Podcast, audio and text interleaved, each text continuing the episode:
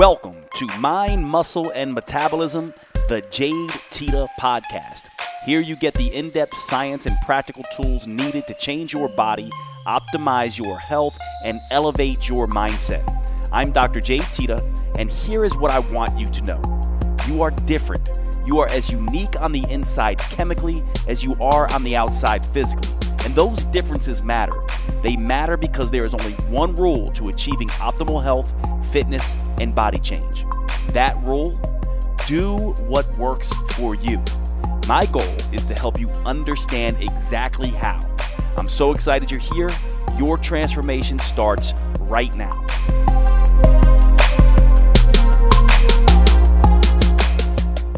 Okay, everybody, welcome to the podcast, JAT the podcast. Today we are going to be talking about different aspects of nutrition and the different elements that you should be aware of. There's a lot of confusion in nutrition over what we should be paying attention to.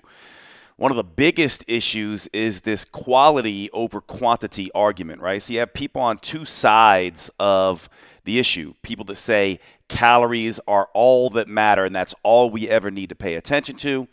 That's a quantity argument. And then you have people that say, no, it's the quality of foods uh, that we eat that matter most. And if we eat more quality foods, we will be able to, um, you know, have better health and lose fat.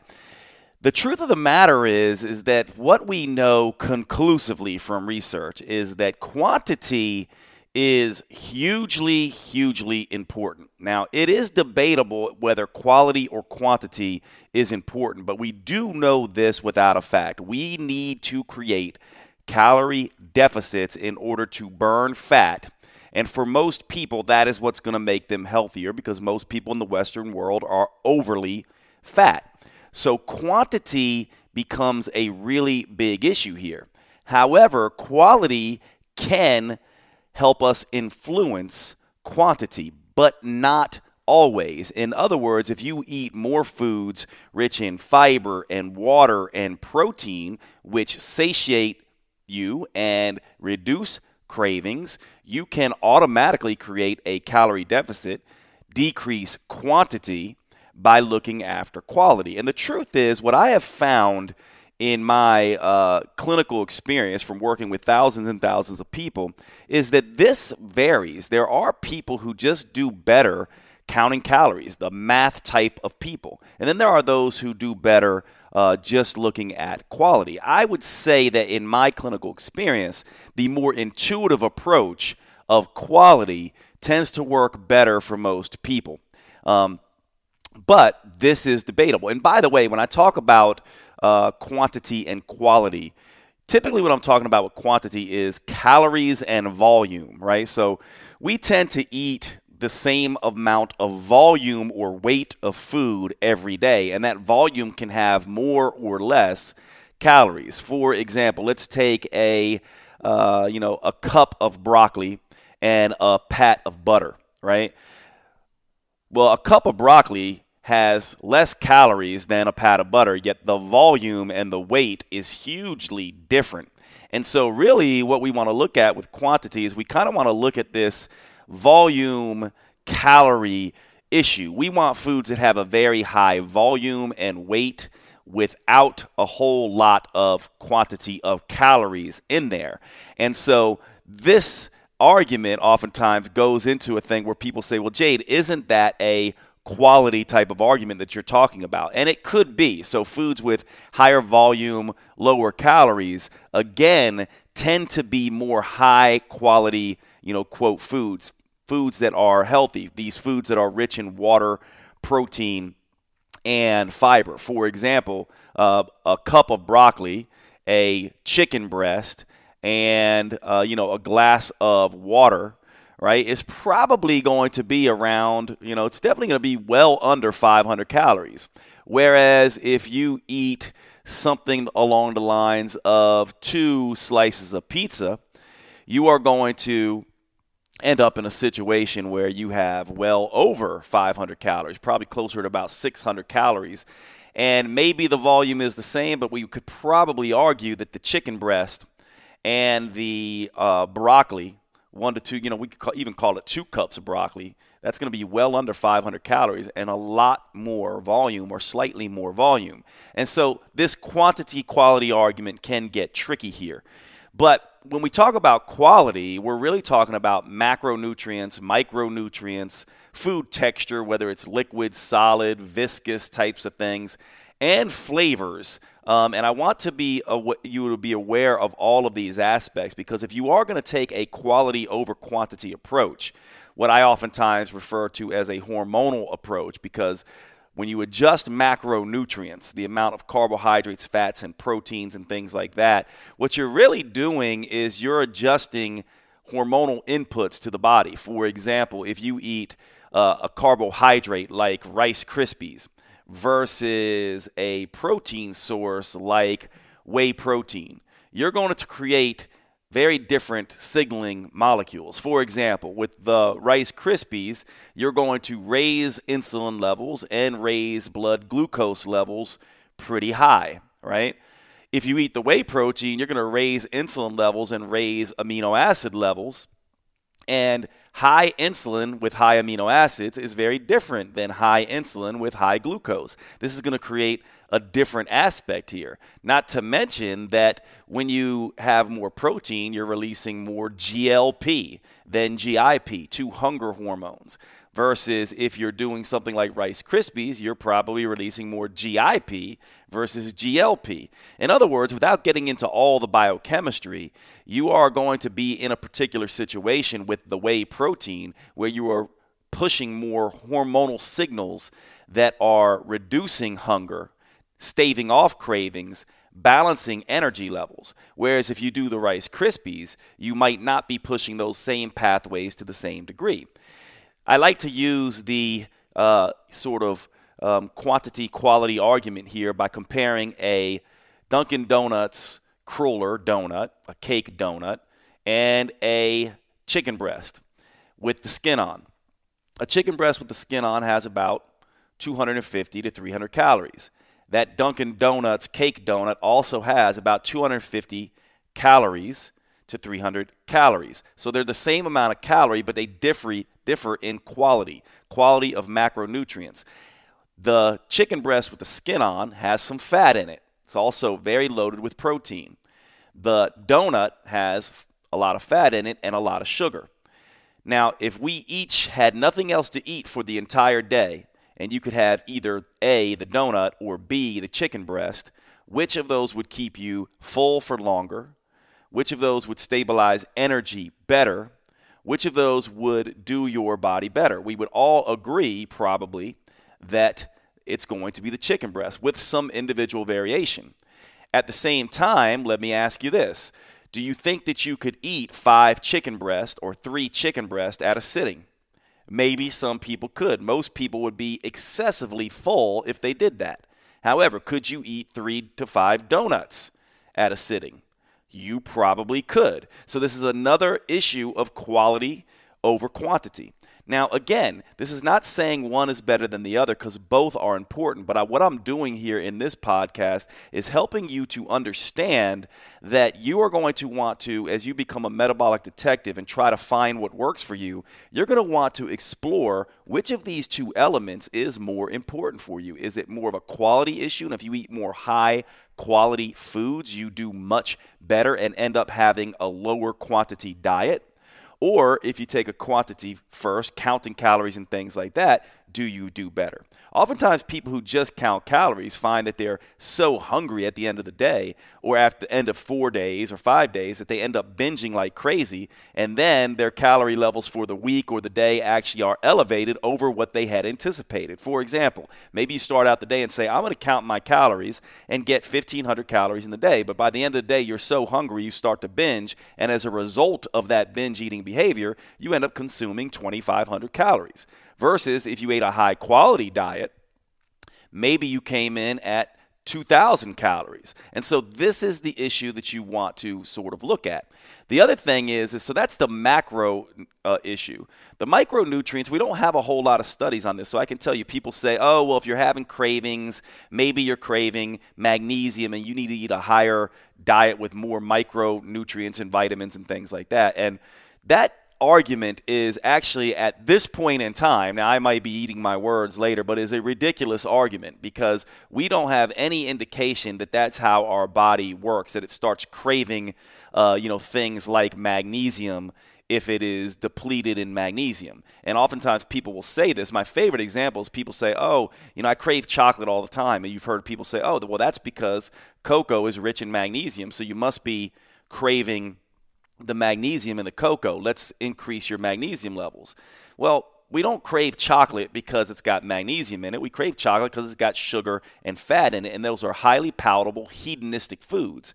If we were really craving magnesium and that's how it worked, then we'd probably be better off eating green foods, which are loaded with magnesium. Or why wouldn't we just be create, you know, craving chalk or something if we were craving calcium or you know salts and things like that which have magnesium in them so that's not really how it works. We don't know uh, the effect of this, but we do know that in order for our metabolism to function efficiently over time, we do want to get the micronutrition in, the vitamins and minerals and things like that. And one good example for that is alcoholics and people who drink a lot of alcohol and people who also eat a lot of refined foods, sugars. Both alcohol and sugars do not have a whole lot of nutrients in them. However, they deplete the nutrients in the digestion and processing and assimilation and utilization of those energy sources. And so those diets can end up creating issues. You end up getting dental caries, you can end up having immune issues, you can end up having liver issues. They act as nutrient sinks. And you can see that the micronutrient issue probably right now we don't have much indication that it's helping us with weight loss, but we definitely know it's helping with health and functionality and probably things like energy and stuff like that. As far as textures go with quality, basically when we're looking at textures, we're looking at what textures fill us up and satisfy us. Well, liquid foods don't satisfy us as much as solid foods, and viscous liquids or creamy liquids um, that have a heaviness to them fill us up more than lighter liquids. And so, what we're essentially wanting to do when we're looking at quality is we're wanting macronutrients that are rich in protein and fiber, which technically isn't a macronutrient because it falls under the carbohydrate rubric, but we want foods that are protein, fiber, and water rich. And we want to decrease either the fat or carbohydrates based on our individual reaction to those foods. And then we want foods to be rich in micronutrition and we also want to pay attention to this texture issue. And one of the other things that I've been introducing many of you to is this idea of flavors. What we now know is that more bland type diets keep the reins pulled back on hunger and cravings diets that are more rich in flavors and you know really you know sort of uh, sweet and creamy and hedonistic and palatable things like potato chips and french fries and ice cream. These things are very difficult to stop eating once we start eating them and they also cause us to want to eat more foods just like them at later meals. This is why sometimes a cheat meal can turn into a cheat week or a cheat weekend can turn into a cheat month because this highly palatable mechanistic priming of the brain for these flavors. And so eating more bland foods actually has been shown to decrease the amount of food we eat. Rice is a good example. Take plain white rice or a plain baked potato, eat that, and it will be very satiating and uh, not trigger, uh, you know, binge eating behavior. However, fry that potato in oil and put salt on it like a like a uh, French fry or potato chip, or take that rice and add cheese and butter to it and some salt, and now you're going to overeat that rice and accumulate, or those potatoes and accumulate a lot, a lot of calories. Uh, for some people, and there is some indication that these foods, things like plain white bland rice and plain white uh, bland potatoes are actually very satiating. And maybe the issue is that they are simply a palate for high salt and high amounts of fat. And that's why we tend to overeat them, and that's why they be- can become an issue. And so, this is what you want to think about quantity, we're looking at calories, and we're looking at volume of food, weight of food. Uh, quality, we're looking at macronutrients, micronutrients, textures, and flavors. When it comes to these both of these, quantity and quality, what we want is we want foods to eat foods that fill us up fast, keep us full for long, stabilize energy, do not come along with a lot of calories. And this is going to be essentially this, uh, you know, four S's that I talk about a lot soups, salads, scrambles, and shakes. Low starch and low fat, soups, salads, scrambles, and protein shakes. Eating 90% of our food in the form of these foods takes care of both the quantity and quality argument. And then we can begin to add back in certain elements like salt, sugar, fat, alcohol, starch to make our meals a little bit more enjoyable, paying attention to these texture issues and these flavor issues to keep us from overeating. And so when we think about the, these different aspects of nutrition, we want to think about amount or quantity of the food we eat, and we want to think about the types or quality of the foods we eat and realize that these are both equally important. Anyone that says calories don't matter really doesn't have a whole lot of credibility. And from my perspective, anyone who says, you know, that hormones don't matter or quality of food doesn't matter, they also don't have a whole lot of credibility. Anyone who's really paying attention and really a student of nutrition know that both matter and both matter a lot. But we also have to realize that calories, in the end, our main goal is to decrease our calorie intake and make that decreased calorie intake sustainable over the long run. And so, however you do that is up to you. Do you want to take a quantity amount counting approach, or do you wait, want to take a quality type approach? Now, there are some other issues here around food timing of food, order of food, and even the setting of where you're eating your food. And these things can also influence how much we eat and our metabolic processes. So let's talk about timing of food here for a minute. This has to do with circadian rhythms, this has to do with when we are most insulin sensitive and those kinds of things. So for example, after an overnight fast, you are far more insulin sensitive. After a workout, you are far more insulin sensitive. Now, what does this mean? This means that after an overnight fast when you haven't eaten, or after a workout when you haven't eaten, or after a long walk or something like that, your body is far better able to handle food. When you eat that food, it will be more filling, and those calories will be less likely to be stored as fat. However, if you have eaten all day long and now you're eating at the end of the day after three meals and snacks and then dessert, now you're far more insulin resistant. You're far more likely, less likely to be satisfied by the same amount of food, and you're far more likely to store that food as fat. And so you want to sort of take this into account. And there is going to be variation for people. For example, my father, pretty much since I've known him. He's now 76. He's remained lean, functional, never had any issues, no heart attacks, nothing like that. He is very healthy, does have slightly high blood pressure, but never had any issues. 76, not on any medications either. And uh, he essentially has skipped breakfast pretty much since I can remember, has his first meal probably anywhere from, depending, 10 a.m. to probably two, but most of those meals happen at lunch around. So he does, you know, and he's done this since I was young. So, you know, we all hear about intermittent fasting and things like that. My dad has just been doing this naturally, a cup of coffee in the morning. And so he times his food that way, and it tends to work for him. His biggest meal is at night. He doesn't tend to want to eat in the morning. Uh, my mother is a little bit opposite. She likes to have her biggest meal around lunchtime and then likes to eat sparingly at dinner. So you can see kind of the conflict growing up with this, you know, how they both did this kind of thing. And everyone's going to be different here. But this is where you want to sort of fool around. And we do have some, uh, you know, research here for people that, you know, individuals who are you know, if you tend to be hungriest in the morning but don't have a lot of hunger at night, maybe you want to front load your, your calories if you're the reverse, maybe you want to backload your calories instead of listening to, hey, I should eat three square meals a day.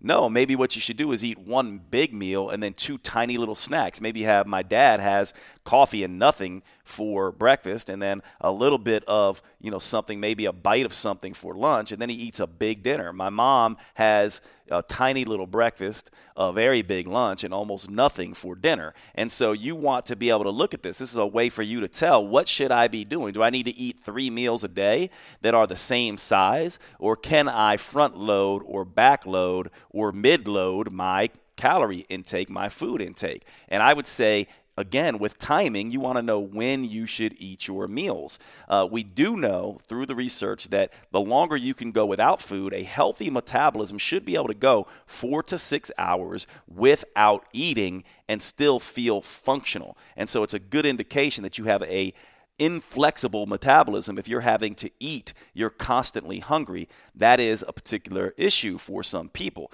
so timing is an issue with food. Some people will do better on small, frequent meals. Some people will do better, better on fewer meals, and you can space them out as you see fit. And this concept is now referred to in the research as time restricted feeding, meaning that we have certain windows that we can eat in. Some people like to have a narrow window where they eat all their meals in a four hour time period. So let's say they don't eat and they start eating at 4 o'clock, 4 p.m. in the evening and stop eating at 8 p.m. That's an eating window of four hours. Other people have a very large eating window from 8 a.m to 8 p.m. at night, and some people are going to be in between. So, in addition to amount of food, type of food, you also can manipulate the timing of food. And then we also now know about the order of eating. Um, we have have a large amount of data on what we call preloads, which are foods that you can eat just prior to your meal, an hour maybe before or 30 minutes before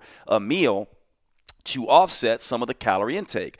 The most popular pre- preloads have been fiber supplements and protein supplements. So, a whey protein powder, maybe 20 grams, 30 minutes before you have your dinner, that has about 100 calories in it. But as a result of maybe eating that 20 grams of whey protein, you end up eating 300 calories less than you normally would at your dinner. So now you have created a slight calorie deficit just from using a preload, right? And this is something that we can do. We also now know that front loading your meals is also important. In other words, the order in which you eat your meals, or the meal sequence rather, in which you eat, is important. There's been studies, one of my favorite studies on this was a study on diabetics who I like studies on these types of people because they have inflexible, dysfunctional metabolisms. And this study used a very simple approach. It just took one group of these people and said, you know what, eat your meal normally, right? And the other group, it said, we want you to eat your protein and your fiber and your fat stuff first and your starches second. And the people who had their protein and fibers first and their starch last at the meal. In other words, they would eat all. If if if, if there was a, a plate of chicken breast and broccoli and rice, they would eat the chicken breast and broccoli before even touching their rice. And what happened was they had better blood sugar balance. They had more fat loss as compared to the group that was eating the exact same meal, but just doing what we usually do, which is just sampling around the plate. And so the order in which you eat your meals also can be an important component to diet. And then the final aspect of this is setting.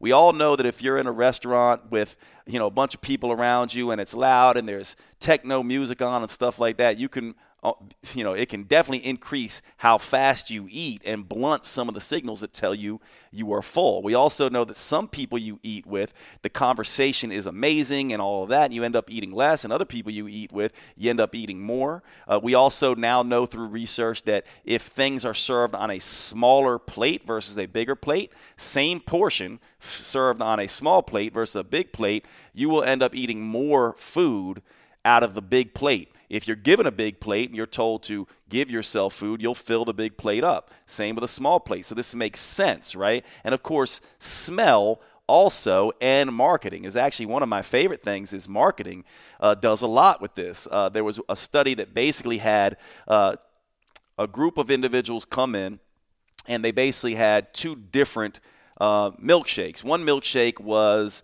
uh, labeled as a high calorie, decadent 600 calorie chocolate shake. The other milkshake was labeled as a light uh, diet chocolate shake. And so these groups ate these different meals and then they had their hunger hormone, ghrelin, measured to see the response. Well, makes sense that a 600 decadent, calorie dense protein shake or milkshake is going to blunt ghrelin more than the light shake. And that's exactly what happened, except for the fact that the shake was exactly the same.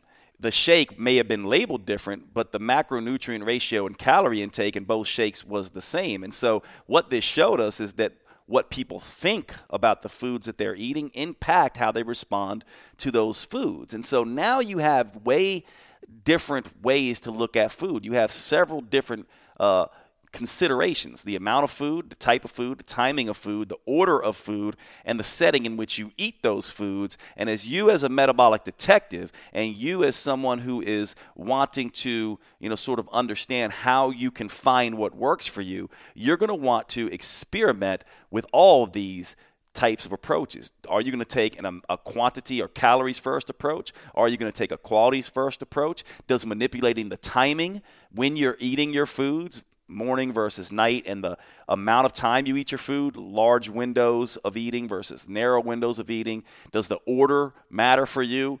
Does eating your protein and fat before you eat your starch make you eat less? Does a preload help? Can you manipulate the settings to create exactly what we want? a natural, low calorie, nutrient dense diet that satisfies you and does not make this hard. So, hopefully, that is helpful for you to understand the different aspects of nutrition. And I'm going to go ahead and stop there. I'll see you guys at the next podcast.